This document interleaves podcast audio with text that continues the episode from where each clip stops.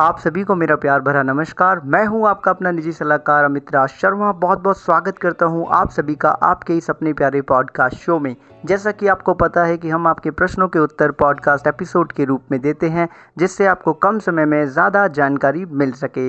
आज का पहला प्रश्न हमारे पास आया है अरुण, रयाल अरुण। इनका ये नाम है, इन्होंने पूछा है कि अगर भाई किसी की पहली सर्जरी हुई है, क्या उसका हेल्थ इंश्योरेंस नहीं होता है? देखिए अरुण जी, अगर इंश्योरेंस आपको कराना है और सर्जरी अभी हुई है तो बिल्कुल नहीं होगा। अगर सर्जरी हो चुकी है छः महीने हो चुके हैं, अब डिपेंड करता है कि भाई सर्जरी किस तरीके की हुई है। अगर कोई क्रिटिकल इलनेस के के वजह से हुई है या कोई ऐसी बीमारी है जो कि जेनेटिकल डिज़ीज़ है, उसकी सर्जरी हुई है तो इंश्योरेंस नहीं मिलेगा। जेनेटिकल डिसऑर्डर के लिए अगर सर्जरी वगैरह होती है ऐसे इंसान को इंश्योरेंस नहीं मिलता है। क्योंकि हेल्थ इंश्योरेंस कंपनियाँ जेनेटिकल डिसऑर्डर पेशेंट्स को कवर नहीं करती हैं उसका क्लेम नहीं देती हैं। ये पार्ट ऑफ़ द एक्सक्लूजन्स है इसलिए। बट अगर नॉर्मल सर्जरी है किसी वैसी चीज़ की तो मिल जाता है। छः महीने के बाद अगर आप अप्लाई करेंगे तो मिल जाएगा। उससे पहले ट्राई करेंगे तो कुछ टर्म्स एंड कंडीशंस एप्लीकेबल हो जाएँगी माइट भी आपको मिल सकता है। अब हुआ क्या कि इन्होंने मेरे को कमेंट करा यूट्यूब वीडियो पे। मैंने वहाँ पे क्या हुआ उन्होंने शायद मेरे को देर हो गया, क्योंकि भाई मेरे भी अभी हेल्थ इश्यूज़ काफ़ी रहे हैं, जो मुझे शुरू से फॉलो कर रहे हैं, उनको पता है। तो मैं थोड़ा सा लेट गया, मेरी आँख लग गई, मैं इनको रिप्लाई नहीं कर पाया। तो इनका गुस्से में फिर रिप्लाई आया, ठीक है? तो सर, मैं यही कहना चाहूँगा कि अगर मैं आपको रिप्लाई नहीं कर पा रहा हूँ तो उसका मतलब एक यही है कि या तो मैं अपनी ज़िंदगी में कहीं फंसा हुआ हूँ ठीक है, वैसे आपको रिप्लाई नहीं कर पाऊँ या मेरे साथ हेल्थ इशू है। इसी दो कंडीशन में ही मैं अपने सब्सक्राइबर व्यूअर्स जो हमारे यूज़र रियल फैमिली मेंबर हैं, उनके सवाल का जवाब नहीं दे पाता हूँ।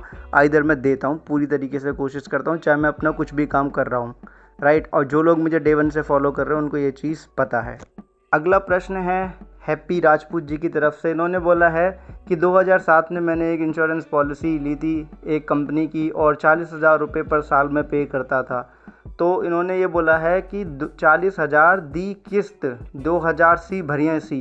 मतलब पंजाबी में उन्होंने लिखा है कंपनी का नाम, और ऐसे ऐसे मैंने तीन बार भरा। मतलब 2007 तक ही इन्होंने तीन बार भर चुकी है। अब चल रहा है 2020 तो अब तो वैसे भी कुछ नहीं मिलने वाला। राइट क्यों नहीं मिलने वाला? क्योंकि पॉलिसी रिन्यूअल उस टाइम पे टू इयर्स का था। तो आज के टाइम पे पाँच साल का है। तो जो हज़ार से पाँच साल के तो टाइम कब का निकल गया? ठीक है तो वो पॉलिसी अब डेड हो चुकी है लैप्स हो चुकी है।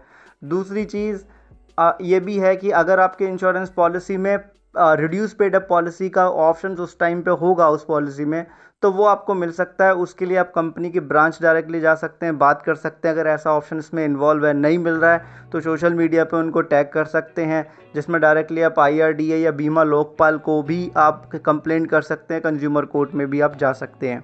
ओके तो सबसे पहले तो आपको करना क्या है, इसके लिए अपने इंश्योरेंस प्रोडक्ट को, सारी डिटेल को आपको रीड करना है, पढ़ना है, समझना उसके बाद ही आप लीगल एक्शन लेने के लिए जाइएगा। So thank you so much आज यही दो प्रश्न थे जिनका मुझे उत्तर देना है और चलता हूँ, विदा लेता हूँ आपसे, मिलूँगा अगले पॉडकास्ट एपिसोड में आपके किसी प्रश्न के उत्तर के साथ। और एक चीज़ और कहना चाहता हूँ, आजकल मैं डेली इंस्टाग्राम पे लाइव आता हूँ, जहाँ पे आपके प्रश्नों के उत्तर भी देता हूँ तो आप वो भी लाइव सेशन ज्वाइन कर सकते हैं। Five thirty to six thirty के इन बिटवीन वो आता हूँ मैं live thank you so much